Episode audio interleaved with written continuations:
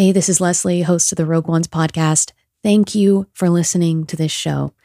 You know, I did this limited series in 2018 and 2019. The world was a wildly different place, but knowing that people are still listening to it now and benefiting from these stories brings immense satisfaction. So thank you.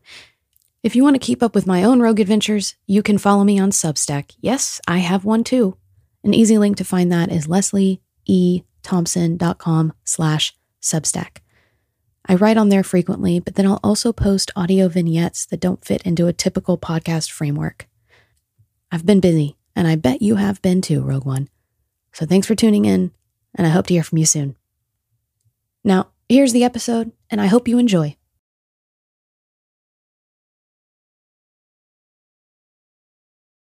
You are listening to the Rogue Ones podcast, conversations with extraordinary people doing fascinating things that will encourage us to live with a bend toward the remarkable. Today's conversation is with the co host of the wildly popular Armchair Expert podcast and creative partner to Kristen Bell, the indomitable Monica Padman. Welcome to the Rogue Ones podcast. I am the host and creator of this show. My name is Leslie Eiler Thompson, and you can find out more about this podcast, look at all of its varied guests, and even get rogue gear like mugs, hats, shirts at rogueonespodcast.com. And you can follow me on Instagram at Leslie Eiler Thompson. One of the most wonderful things about having this podcast is that in the process of discovering the Rogue One and the experiences that have made their lives extraordinary, is that you get to come along with me. And today, we get to go someplace pretty cool. We get to talk with someone paving a rogue path with gratitude and awareness that her success is not entirely of her own doing. This is a conversation about recognizing those who have given us big breaks and who have stepped down to offer us a hand as we're crawling our way up the stairs. Chances are you've seen this guest. Actor and producer Monica Padman has not only been on multiple national commercials, Here's just a sampling. She's one of the mermaids in the Herbal Essences commercial and is part of the team that comes up with the new set of voices after Alexa loses her voice in Amazon's 2018 Super Bowl commercial. And fun side note, my Amazon Alexa definitely just went off. Monica is also a producer and co host for a little old podcast called Armchair Expert by Dax Shepard and creative partner to Kristen Bell. We talk dreams, broken dreams, the importance of seeking truth, and the value of being exactly who you are. I am entirely pleased to introduce to you Monica Padman. Please enjoy. Monica Padman, thank you for joining us on the Rogue Ones podcast. Absolutely. So good to you have having you. me. You are an actor, a producer, and the co host of Dax Shepard's wildly popular podcast, Armchair Expert, Kristen Bell's creative partner, and a fellow Southerner. That's right. I am. Born in Atlanta? Yeah, suburbs of Atlanta. Which and suburb? Duluth. Well, I was born Oh. in Norcross and then I grew up in Duluth. Would you believe know it? I've been to Duluth. No way. yes, way. For Uh, what? Well, my husband's uncle, he owns a media company that only covers pulp, the pulp and paper industry. Oh, wow. Talk about a niche, right? that is so specific. Yes, and he they live in Duluth, and so he brought me down. Me and my husband, we came down and we went to a Braves game.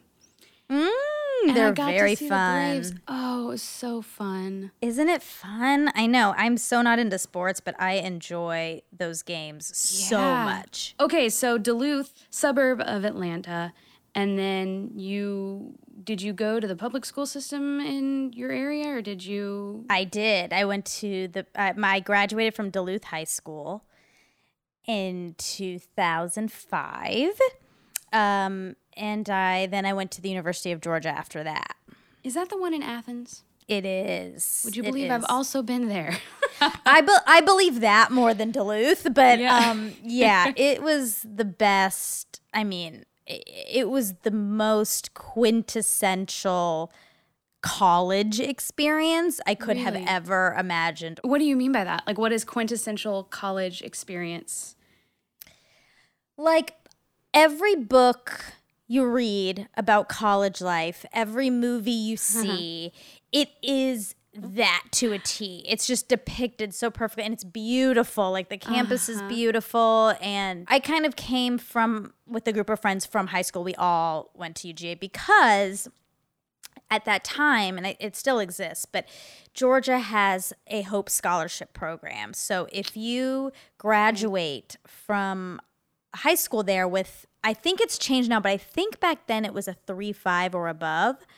You qualified for the Hope Scholarship, which was free tuition to a Georgia state Completely free? Yes, which is incredible. And I had these like big, big dreams of grad of, of going to UCLA. That was my Oh. like big dream. So uh, it was like once this Hope Scholarship started happening, I was like, ah, well, I because my parents were like, no, like you are gonna get a free education here. Yeah. I And- don't blame them. Yeah, yeah, exactly. And they're like, if you want to go somewhere else, you can, but you're gonna have to get loans and you're gonna have to do the thing. And I was like, all right, well, maybe I'll compromise. I'll go to Georgia for two years and then I'll transfer for the, the last two years to UCLA. That that was what was going on in my head. And you wanted to do UCLA because because UGA you were in theater, right? I was Is that what you wanted to do always? Yep. Yep. I, I, I knew I wanted to be an actress when I was, I mean, I think when I was pretty young, but really in ninth grade, I started theater at my high school and I, it was like, it was just the end. I was like, oh, this is what I'm going to do for the rest of my life. I, I know it. Um, so I really wanted to study theater and I knew it was like, I guess I should go to LA or New York to mm-hmm. do that. And I also knew that I would never be able to be someone who went to like a conservatory program and like mm. really, really study it. Like my parents would not have been down for that. and to be honest, I would not have either. Like I wanted to go to a like accredited university. Right. And I would So- imagine the the college, the quintessential college experience you've talked about at UGA does not exist at a conservatory. No, and you no, no, you no. really enjoyed that and you kind of wanted that. But I didn't know I was looking for that. I guess is what I'm saying. I didn't know. Like I Mm. Was like, I'm gonna go study theater, and I'm gonna be, I'm gonna graduate with all these skills, and I'm gonna be a working actor. And I, I had all these thoughts about what college was gonna give me for my acting and for my career. But I had no idea that like I was just gonna get this perfect, perfect experience that you just can't get hmm. in any other capacity. So I, I am so grateful that I sort of stumbled into that and then stayed, and it was really, really, it was formative. And so you said you also double majored in PR.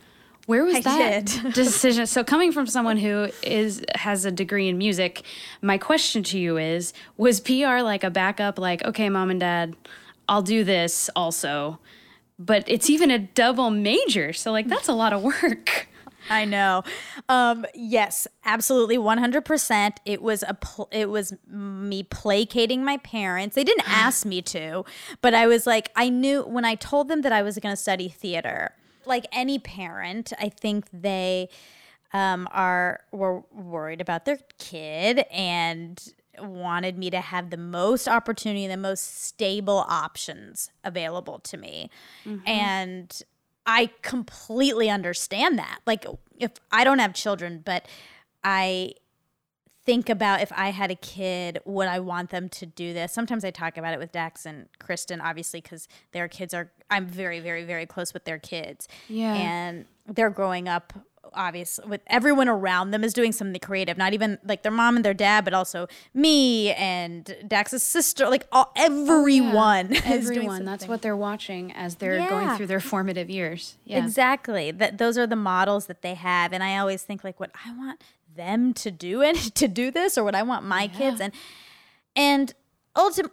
Ultimately, I think you just have to be like, well, they're going to do what they want regardless. So you almost shouldn't even spend too much time thinking about it. Right. Right. But I fully understand where my parents were coming from. But they were not. They were not thrilled by the idea of me studying theater. And did you were you even able to verbalize at that time what you were going to do with it other than be a working actor? Like did you want to go stage or film or TV? Like did you know what you wanted to do with I did know to some extent, or I thought I knew. I I definitely wanted to do TV and film, um, mainly TV, and that's pretty much because in eighth grade I fell in love with two things like dra- uh, uh, head over heels, full obsession, Friends and Good Will Hunting, Ugh. and I mean Golden, I, I golden years of yes. of pop culture media. Absolutely. I was so obsessed with those things. I mean, the, my friend's obsession like borders on something pathological. I mean, it was like really, really crazy. I had like a whole. Oh, this is so embarrassing to say. This was before the DVDs. Okay. So I had to VHS tape. I VHS taped every single episode of oh Friends. And I had like a color coded system for how I labeled the episodes on the tapes. And it was, I mean, it was a real something Oh, to my. like witness. Yeah. And I think I had 32 tapes at the That's end what I was of going it to all. ask is how long, how many tapes are we talking at the end of all of it? Wow, I it was 32. 32. And Yeah, were they cataloged? Like, did you catalog them? Y- yes, exactly. So I had like I had this whole system and it was color coded by season and like the way I wrote the names of the episode like matched the color that I had designated for that season. I mean, it Oh, was like yeah. it, it was so Oh, type yeah. A and strange. Um and fully encapsulates my personality. Like if I start liking something, it is the end. I mean, it is all Mm. or nothing always. So anyway, I was obsessed with Friends and Good Will Hunting, uh, Good Will Hunting in a similar sense, and I was like, I have to do that. I have to be a part of something that is making me feel like this. I want to make other people feel like this. They look like they're having the most fun anyone could ever possibly have. They're also being emotional, like all of the things. I was like, I just have to. And then I started theater, and then it was all confirmed. Um, and it's kind of funny because uh, you know I always used to say like all I want to do is like be on a Friends and be on an ensemble TV show. And the truth is like that's still my goal. Like that's Yeah. still true. A ensemble like Friends where there's not like a legit uh, lead and supporting. It's like everyone's kind of working together, and I that's still Right. my goal. It seems like a very collaborative um, atmosphere. Yes. And it seems like you really have to be. There is no one shining person necessarily, so all of you have to be at the top of your game and support each other. Support each other is the big thing. It's so fun to do that. I've gotten to do that a lot later once I got to LA because I got uh, very into improv, and that's the exact same thing. Yeah. So let's talk about that. So you moved to LA, which it sounds like what you wanted to do for all time always. Did you move right after college? I lived at home for a year after college. I worked at my high school cheerleading coach's gym. And I had an agent there and I worked a little bit in Atlanta uh, as an actor and then for a year and then I moved to LA after that. Okay. And so you moved to LA. Did you get involved with Upright Citizens right away or was there a period of time where you It was it was pretty quick. I knew about it going in. Like before I moved there, I knew about the Upright Citizens Brigade and I I'm also like a full um I it's like full immersion. As soon as I start getting turned on to someone, I like go down the rabbit hole and watch Yeah. all the videos and so I think I sort of feel like there's never enough information about a topic or a person.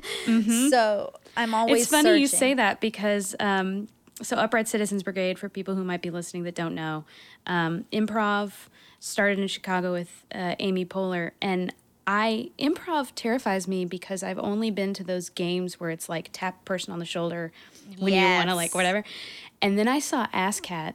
Uh, There's some. I haven't seen it live, but there is some video on YouTube of like all those people doing it. And I did the same thing you did, rabbit hole, and there aren't many videos of it, of that Yeah. practice. And I am dying to see it. But that long Oh my form- gosh, long form improv. Yep, that's what I was just about to say. The the games and what a, a lot of um, regional theater improv groups focus on is short form improv, which is games like that. Mm-hmm. They're eh, they're called short form games, and the Upright Citizens Brigade and many other improv um, places here and in New York focus on long form, which is like you basically you're given a word and then you improvise for however long off of that one word and it goes places and it's the most um I mean it is the most electric feeling.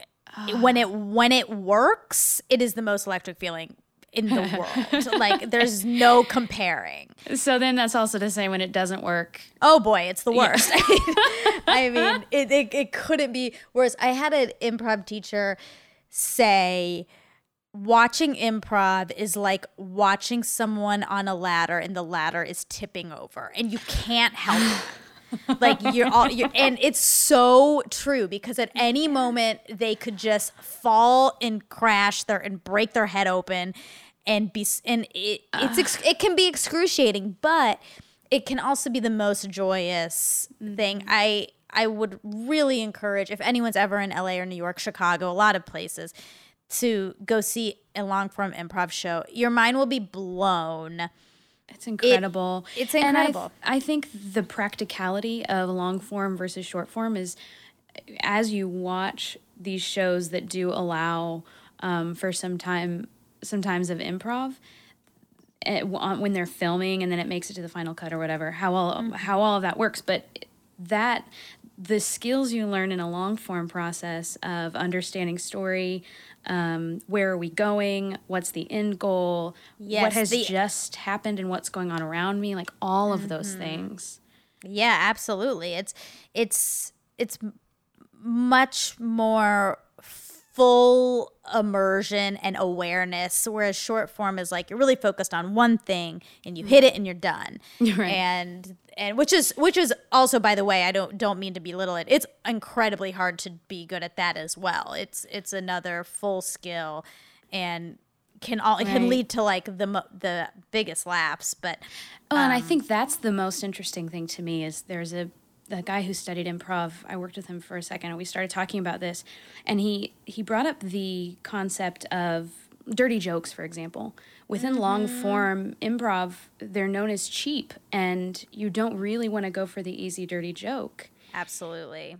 And you know, it's not all about the big massive laugh. It's the it's the long payoff it is payoff and callback and it it's so much more satisfying when you hit a joke or call something back and people recognize it. I mean, it's it's really um, it's it's That's special. incredible. Yeah. yeah. So you're in Upright Citizens Brigade in New York and or, sorry, in LA. In LA, yeah.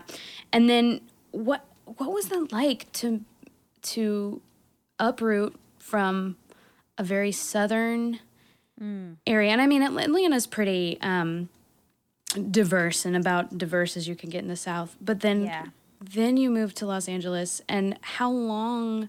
I mean, I know it's a constant struggle when you're in a creative industry like that, but how long was it before you got your first gig, and what was that whole culture shock like? Well, it was it was pretty seamless. So Duluth is, I always say, a suburb that could have been in anywhere USA. Like okay. it was not super you know, I wasn't in like rural Georgia or anything like that. Yeah. It was a very like very stereotypical suburban life. However, you know, it's the South. It's it's mm-hmm. pretty conservative and religious. Like, you know, all of these things that I am not.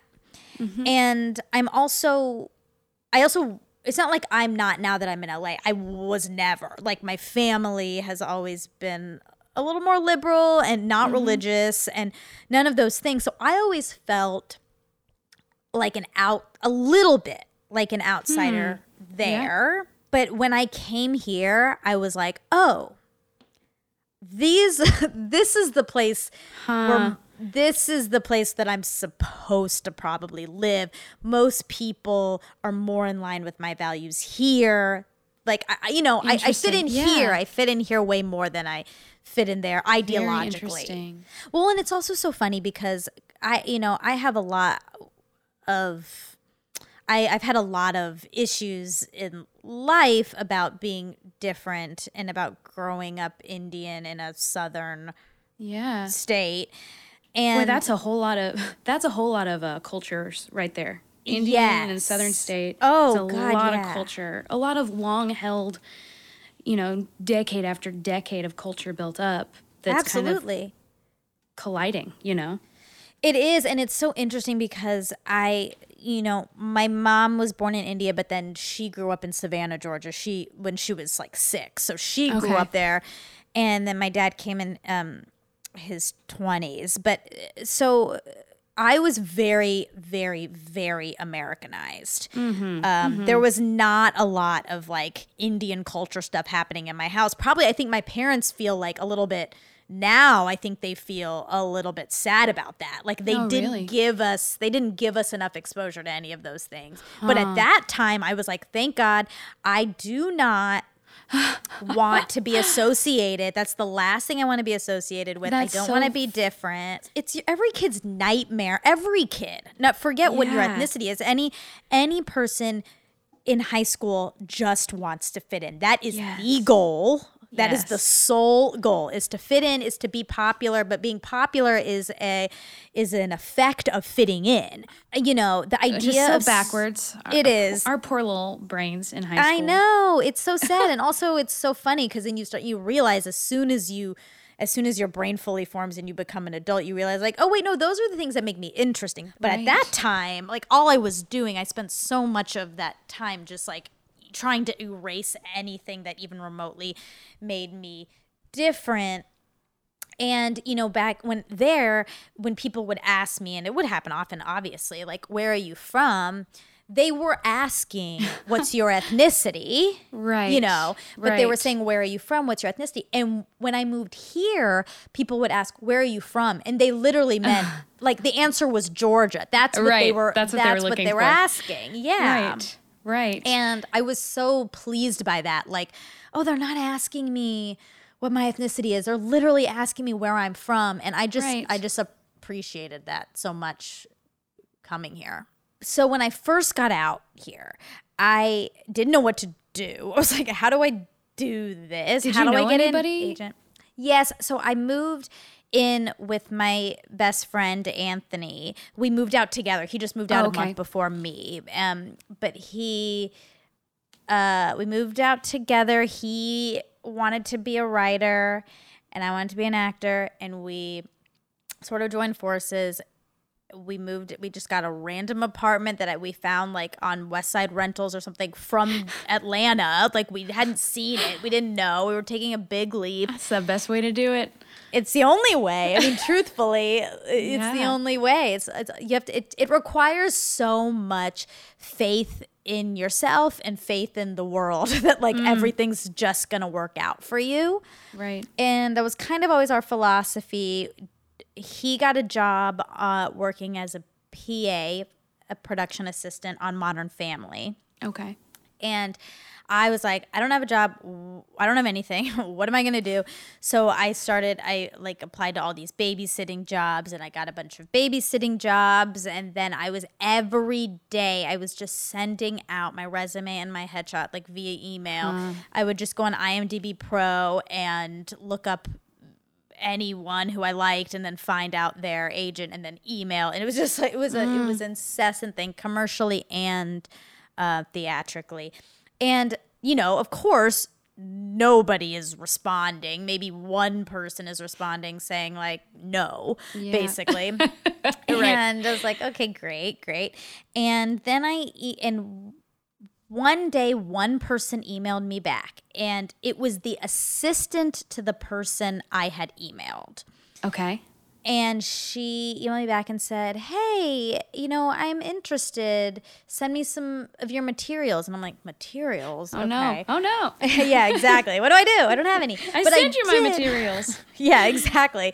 I um, but I had done a little work in Atlanta. I had done an episode of Drop Dead Diva. I had done like a couple commercials. I had done a, a little bit there, and I had done a lot of like short film work in Georgia. So I basically sent her like a a reel that I had compiled, and she responded and said, this is great. You're a little green. Um, Ah. So, you know, keep going. Basically, she said, keep going and keep me updated. What a great email response. Yes. Yes. For it real. was it was the best because she wasn't telling me no, Right? but she was telling me she wasn't telling me no, she wasn't telling me yes, but she was telling me maybe. Like that's like kind of how I took it. It's like, oh, Well, it sounds well, like she I was telling you to stay in the game. Like stay she, in the game. Yeah. she wasn't telling you to stop. She was saying, wasn't- "Well, yeah, keep going." You know? Yes, she was she was encouraging me to keep going and the idea that I was like, "Oh, well there's somebody that I could if I have updates, I I have a person I can send them to." Yeah. It was like enough. It was enough to just get me it got me into an improv class, which I was very I knew about it going in and I knew that I had to do it. Like I knew cuz I always wanted to do comedy, so and that was always what I um, definitely excelled at in high school. I knew that was my thing, but I knew to do it I had to like join Groundlings or Upright Citizen Brigade or something. So I was just stalling, but as soon as Brooke, Bro- Brooke Popjoy, who sent that email, she um when she said that I was like, okay, signing up for class tomorrow, doing this, doing mm. this, doing this. Mm-hmm. And I did. I just kept her updated for probably a year, maybe a year and a half, maybe two. I don't even, to be honest, I don't remember the timeline. Probably about a year. Mm-hmm. And the next year, she sent me an audition for a pilot Wow. So that's a year of like of training. just- yeah. Right. training, doing um, web series with friends, doing all, making a ton of my own stuff, writing my own stuff, really just delving into the training. And I'm so glad. I am so glad I had that time to really kind of focus on getting good, you know, Right. as opposed to just like getting somewhere. She um, sent me on on this pilot. It was for this show called Girlfriend in a Coma. It was like five lines as like a nurse or something. Uh, and I went and I booked it. Hooray. Yes, which is rare. Yeah. You don't normally book the first, as I now know, you you don't normally. The chances are not very high. So I booked that, which was great because um, for me, I was like, oh my god. This is so great because now she is going to have some confidence in me. Like that's really all I cared about. And I went. We did the table read for this pilot. I mean, this is all so new to me. I'm, I, you know, I'm so so excited. And Yeah. then we end up after the table read, the lead of that show got fired, which happens all the time. I also now know she is a name actress, and I was at the table read. I thought everything was great. She got fired the next day, and Based on the table read, or was were there other things like were there other issues? I assume it was based on the table read. That it happens a lot where just because because in that table read there are so many people there. The network is there. All the production people are like oh. everyone is there, and everyone is Gotcha. deciding, even though they've already decided. It's a strange. It's a very like.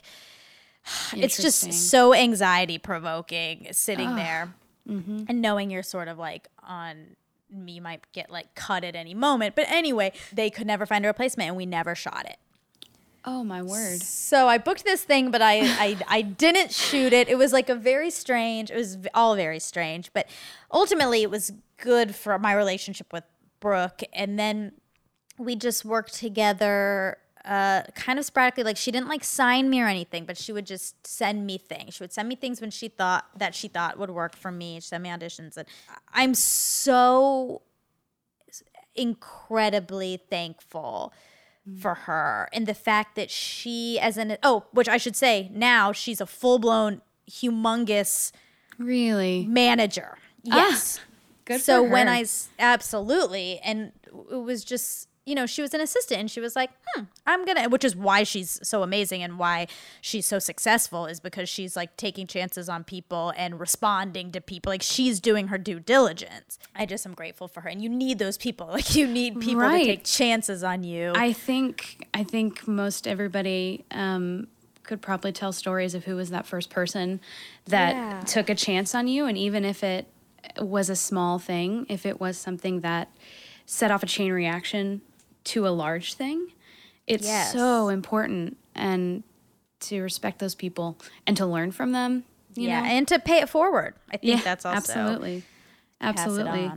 Right. So you did. You had that unfortunate experience, which is awesome because you booked something, but then whoops. But then it was nothing. Yeah. yeah. So what was your next thing, and how long until that happened? I think the next thing I booked, I also had a commercial agent at that time, but I wasn't really going out much at all commercially and I wasn't booking anything, but it was like really rare. I think I was dropped by that first commercial agent, uh, which was at that point like felt I was like, oh well, I should just quit. I mean, it, I, I mean, it felt so devastating. Right. Right. I can get that. Yeah. Yeah, I mean, it's someone basically telling you like you're not good enough. Well, this is Exactly. this is what you hear anyway. I don't know. Well, and the truth. going back to the idea of how Brooke basically said with that first email, okay, you're green, but it was kind of like a green light to keep going. And I think for people who are creative, we're constantly waiting for someone to tell us, you can stop now, like, you know what, Yes. good run, or actually, no, keep going. And I think we actually start to find that those things don't exist, but we read situations as being those voices. Absolutely. It's it's everyone's validating whatever you already think about yourself. So if you're insecure about and of course you are, everyone is when they Right. start.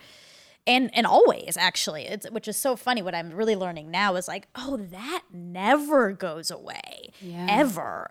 And the bar just keeps moving higher and higher and higher. Once you get one wrong, it's the next, it's the next, it's the next. But the insecurity mm. and the feelings of inadequacy and all of these things, they're real forever until you fix them internally. I think mm-hmm. it's great for everyone to recognize that. Like, oh, it doesn't matter what I get. Like, it's not going to fix this thing, which mm-hmm. is insecurity or low self esteem or whatever you're feeling. Um, th- th- those things are not going to fix it Right. but like your internal work will and Right. regardless of whether you have any of this success so it's a mind game and especially when you get dropped from you know you're new Yeah. you're new to the whole geographical area and you get dropped from an agent a commercial you know situation that's hard that's hard on a young soul it is and at that time i felt like oh my god but i need her. I need her. Mm. Without her i can't even get into these rooms. I can't even mm-hmm. try to get better. I need her. What do i do? And that's really when i started like doing a making a lot of my own stuff. Because i was like what do i do? Like i need all these people and they won't help me. I guess i'll just have to mm. do a bunch of stuff on my own with my friend.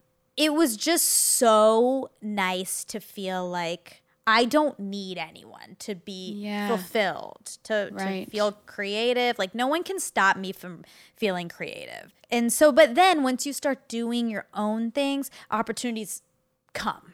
Like, they Right. do start pr- showing themselves to you. So, I got a new commercial agent through Brooke. She helped set that up. And I guess after um, Girlfriend in a Coma, I did an episode of House of Lies. Okay. I think that must have been the next thing I did. And I played Kristen Bell's assistant on that.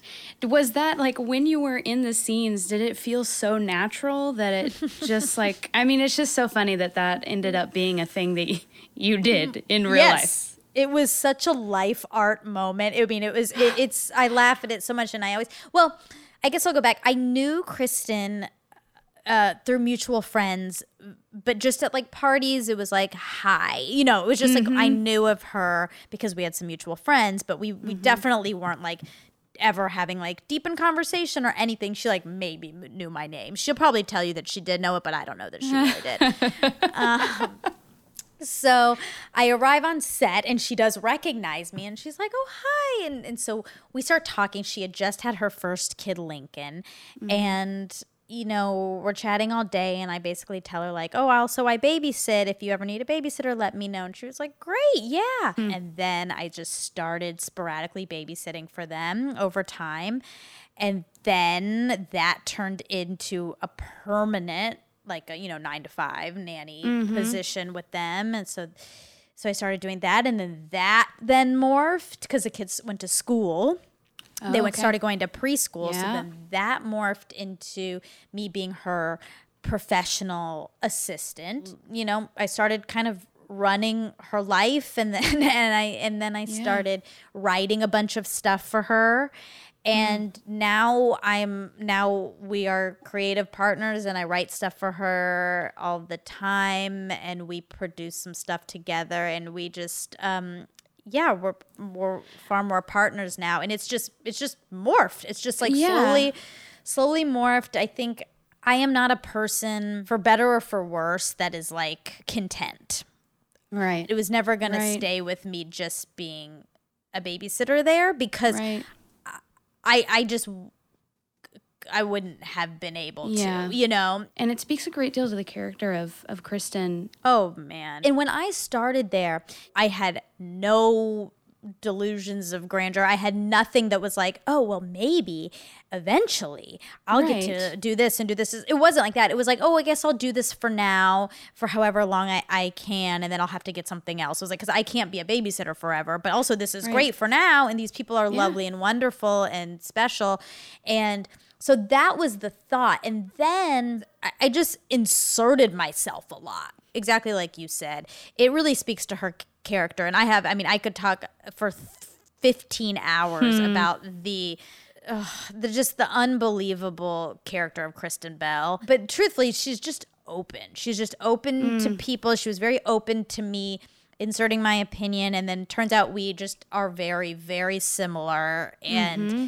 we I can speak in her voice very easily, and so we we just sort of have this like transferable personality between the two of us. absolutely. it just so happened that way. I, that was just luck, and um, and then yeah, so I started inserting myself, and then she started, and then I started like doing a little bit of writing as this like as her assistant, like a magazine questionnaire, ten things you don't know Oh, about Kristen, so you were and the I'd be person like, that we're doing those things. sometimes I'd be like, "Do you want me to just Interesting. take a stab at it, and then you can you can just like you know that's that just to Right. save her time." It was all Right, born out of absolutely. like that, and then it was like, "Oh wait, you sound like me," and and and I I like your voice, and I was doing a lot of like comedic writing at the time also. So she just yeah, we just connected that way, and that's sort of how it happened. But you're right, most people would never even allow me into that sit or anyone Yeah. into that situation to even get to know whether someone was worthy or not of any oh, of those things. Oh, So then armchair kind of grew out of that, I assume. Yeah, so I've been with them for three years now, and really, really, what happened is just like a bunch of things simultaneously. All this stuff was happening with Kristen and I professionally, but also we were all three of us becoming like very best friends. So I also would be working all day and then I would just stay and the three of us would hang out and watch a movie or play a game or do something. So now it's just like this this very bizarre kind of liquid relationship between the three of us where it's like professional and very personal and and we're all friends and it's very unconventional. Um But it kind of, you know, you have a theme in your life of really enjoying the collaborative effort with, you know, with all the way going back to friends. This collaborative Yes. sort of group of people who are together all the time, and then theater, Yeah. of course, uh, rehearsals going into the late hours, and then improv. It seems like you really thrive in a situation where both personally and professionally, you know where everybody stands. Yeah, absolutely. And and and there's such wonderful giving, generous people across the board and in work. And like, yeah, so then Dax um put me in his movie, put me in Chips, which was so wonderful. And so yeah, so basically we've all just been best friends and we also have this working relationship and at one point re- sort of recently last year dax had like mentioned kind of offhand i mean he had always like wanted to do a podcast but i think he thought like well i know that he thought like i mean there are so many podcasts like what am i going to do like another podcast? And but yeah so he had mentioned it kind of offhand and i'm a huge fan of podcasts in general and so i was like oh okay let's do it was like, let's do a podcast then. We're going to do a podcast then. You said you want to, and so we will. So I reached out to my therapist, Okay. who I found I don't know if you know the Totally Laime podcast, um, but it's a Oh, that sounds podcast. so familiar. uh, When I first moved here, I I I just binged every episode of Totally Laime. They started Mm. another podcast called Totally Married that was just the two of them, and I, oh oh my god, it got me through so many sad drives going back and forth from babysitting, like jobs I just didn't want to be doing. And I have such a fondness for them in that podcast. And Elizabeth had on this woman who was a therapist. And I, at that time, was in very, very much in need of therapy. Sure. So I reached out to Elizabeth's, like, you know, hello at totally laime email, basically, and was Right. like, I don't, I don't know if you read this, but how can I get in touch with that woman? She responded. She gave me her info. So then I started seeing that therapist. Okay. therapist. Okay. And then this is like, you know, cut to a couple years later, we're here and we're doing this podcast. And I was, so then I reached out to my therapist and I was like, can you please set up a personal connection between Elizabeth and I? I'd love to pick her brain about podcasting. She did that. I um, met with Elizabeth and she was so wonderful and generous. And um, What a neat full circle story. Yes, and Like it gets even bumps. more. It gets Oh. even more Go on. because next week Dax and I are going on Totally Laime. No way. Yes, oh and oh my god. yeah, I've had a lot of kind of weird full circle m- moments in my life, and this is definitely one. And I'm, I'm so excited to go on. So that's sort of how the podcast happened, and then we we brought on Rob, our other producer, who's very technically proficient and knows what he's doing. And what I love about Rob is that every so often he pipes up and Yeah. says says like one thing and then he's gone. Well, and I that's what it. happened with me at first. Oh, is because it? okay, I was missing for the first three episodes. Like I just happened. I think I was at auditions or something, and we were far too. It was so early that we were like, no, if a guest can do it at this time, it like has to be that time, and there's just nothing else we Oh, can do about it. Right, absolutely. so I missed those first three episodes, and so I was not present. Mm-hmm. And then I was in the fourth episode, but like, you know, my role, I have a few roles on our podcast, one being produce a producer, but I'm also the co-host. Mm-hmm. However, it's not like a conventional co-hosting situation. We're not speak talking equally, you know. Mm-hmm. I'm basically there to add if I feel like something's missing. Uh-huh. You know, if if there's a point of view that needs to be piped in or Right. something like that, being like a female um ethnic Yeah. person. I- Right. sometimes I find that, you know, it's like I'm there to to pipe in when needed, but I'm not there to just like chat the whole time, really. Right. So Dax did not introduce me or I, I don't think. And then it was like people were like, Who is that? and I and I said to Dax, I said, like, I I need you to introduce me. I I you know, and he and he is very which this is one of the best things about him. He's like he just is like not caring what other people think. And he's like, Yeah. no, he's like, we're going to do what we do. And like, they'll get to know you and love you and all these things. And I was like, okay. And then a couple episodes in, I was like, no, no, no, no. I need an introduction because I, we're getting feedback that people are very confused. They think like, you know, this is like some person in another room, like listening and just chirp, chi- like chiming in. So when did you start fact checking? Like was this a joke that turned into you noticed somebody said something wrong and so you checked it and it became a thing or Well, n- no, it wasn't. I'm not like you know the resident like fact checker in life or anything. Okay. but but we are both Dax and I both are very interested in the truth. mm-hmm. Really diving in and figuring out what's underneath and not taking Yeah. things at face value. We're both very much in line with that. And so it was like, oh, and it would just was a thing because he he speaks so definitively about so much that he doesn't know about. And I mean Gotcha. that's that's mm-hmm. our that's our premise of our show really is like I know a little bit about a lot of things, but I don't know about a lot about a lot of things. Yeah. So he spouts off a lot of statistics and things and it just became a thing where it was like, well, we should just check. just so we're right. just so we're being clear and honest with everyone. So then, Right. then that's how the fact check s- was sort of born and, and we really really enjoy that. we're in this weird social media whatever you want to call it frenzy of just like quickly sharing things. Yeah, the age of outrage. Yep. People want sound bites and people want people want quick expressions so that they can judge an entire person's character. Like they want to take one oh, sentence and wow. decide like this person is a misogynist because they said this. And Yeah. and the truth is just that's just not how people work and nobody is it's nothing is black and white and nobody is just this or just this. And so we're really interested in like exposing all that and just saying like there's so much there's so much gray Yeah. And- there was but- actually a conversation you guys had about I think he said something like if someone was working on the cure for cancer and they had it, but also they were yep um, anti-Semitic or something, and uh, it was just it's a very hard question. it is incredibly hard and and we don't we don't really claim to have answers necessarily Sure, you know no, yeah, right. but it's just a matter of looking deeply at life's questions and not just taking the easy answer as true.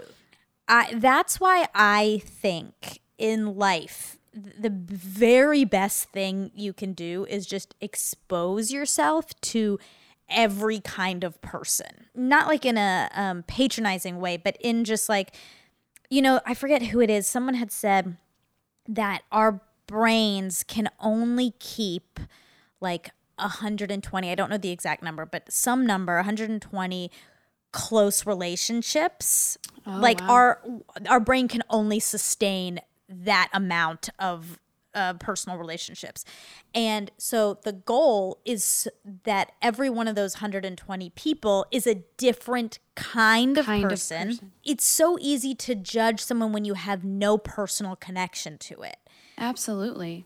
but if you know someone who is, you know, that ethnicity or that profession or that thing, immediately whenever you hear a story, you think of your person That's right. And you think like, "Wait, but wait, cuz cuz my person who I know and love does not do Yeah. that and is you know it just it just Yes. opens it, it closes so much um judgment and, And there's so much grace that you can give when you have done that work. Yes, and you can just see you can see humans instead of like ideas. Let's fast forward then to to now. You are you are actively working in all these really neat things with dax and kristen. What about what about your own world? Is that kind of encompassing your own world right now or are you actively pursuing your acting career in other ways as well? Yes, I definitely am still I still pursue my acting career pretty full force. I just like go on auditions all the time and um yeah, so I'm still I'm still acting a ton and and still doing all that stuff and definitely still pursuing it, but I think and when I started to realize commercially last year, I was like, what's happening? Like why all of a sudden why am I booking all of these? It doesn't really uh-huh. make sense. And then I started realizing I was like, "Oh, I think it's because the rest of my life is very full and happy. And I don't need to book it mm. anymore. Like when I walk in hmm. to the room, I'm not like, if I don't book this, I can't eat dinner tonight. Or, or like if I don't book this, like my whole all of my validation is riding on it. Like none of that really. It's like I go in and I just like do what I do, Right. And then I leave, and then I go do the rest of my day, which is the podcast and writing stuff for Kristen and doing all these things that like that fill me up just as much. one of the things that you said in some of our earlier conversations was that desperation is a repellent and people can sense it. And i think about even like real job interviews when Yes. you go in and um, I, I cringe at all of the interviews i've ever had. I don't have quote a real job anymore but i would do interviews so differently now. Like i'm not i'm not going out and buying a new outfit. I'm going to wear yes, probably what i woke up and put on. And it's so sad because being yourself is what's going to get you the job because Hmm. people want authenticity and people want to know you and what's interesting about you is is you not you trying to be what you think they want you to be like all of Right. it's so mathy in your head like you just you just Right. can't succeed in that headspace I think Right. the only place to succeed is like just being like true to yourself. And also that's I think that goes across the board. That goes with relationships too. If you're trying to be the person you think they want you to be, it's just not going to work. Like Right. y- even it might work for a little bit and then no one can keep that up you know? You just can't. So you got to just own own all of your strengths and all of your faults and present that as you. In all walks of life you're right in relationships in desk jobs if you are not being yourself as best as you can be. I mean we all have hindrances and insecurities but um, the end result is not going to be something you're even going to enjoy. How how have you evolved from the girl who packed up and moved to la um, how have you changed? I have changed mainly in confidence, I think. It is amazing what confidence does to everything in your life. Right. You know, it changes, it ch- literally changes the way your eyes work. like, it, you know, like is that a what you- fact well, I'm not gonna. I'm not gonna say it's a fact. Oh, but I didn't know. I thought I thought you I thought you had checked that at some Oh, point. so oh, you knew. oh, oh, no, no, like, no, oh, no. she knows. She know, Monica. I think you know everything because you're checking Yeah, all the facts. this is the problem. This is exactly. This is That's exactly the problem. this is my problem. Well, I'm I'm being Dax right now and, and making a statement that's definitely false. But I mean, like confidence changes the way you see yourself. Literally, when you look in the mirror, it can like Right. you, you know, and we, the way you see other people, and it's like, man, we we project so much. Um, based on the what, what we're thinking and the based on the way we feel about ourselves and our mental state and all of these things. But anyway, point is, um, I, I do think that I've I've gotten so much more confident and comfortable with myself and my story and who I am. I do think working with Kristen and Dax really had a profound effect and I think Sure. they're they're much to attribute to. They just really believe in me hmm. and have given me so many opportunities because they believe I can. Mm-hmm. And it has been so empowering to have hmm. worked and work so closely with them and feel like these people think I can do it and I can. When they are grounded in the fact that they understand that all of this around them uh, is kind of just massive luck, and so as much as they can be kind to those people around them that that have been put in their life that need opportunity as much as they needed opportunity, it's it's a thing that you have to be so confident to be able to do. And I admire people who have enough self-confidence to that aren't intimidated by other people. Yeah, that are only, you know, their own their their purpose is to just build people up and it is so you're right. It is much easier said than done to do that because people feel threatened really easily and Yeah. and they just really really don't and Kristen is like all she does is give give give give give give hmm. give. I mean it mm-hmm. is such a massive part of her life and she sees a lot of return. Yeah. and i don't think it's a coincidence and i, I feel really lucky like to to just be around it and sort of garner some of those things and try to take them for myself. Yeah, and may we learn to do that to younger generations as well to continue that on. Yeah. Because it's so important. very. I hope you enjoyed this conversation with Monica Padman. While you're here in your podcast app, go ahead and search for Armchair Expert and give that a subscribe. They are actually going on a live tour later this year, perhaps to a city near you. So be looking out for that. Also, while you're in the subscribing mood, why don't you go ahead and subscribe to the Rogue Ones podcast if you haven't already? This is your first time with us, welcome. I'm so glad you've joined us. I like to sit down with extraordinary people doing fascinating things so we can learn from them, and I hope you enjoyed today's conversation. Thank you to Monica Padman, and as always, thank you to Ryan Swinehart of Sick Island Studios here in Nashville, Tennessee, for making this podcast sound absolutely splendid. Have a good day wherever it is that you are, and we'll see you next time. Take care.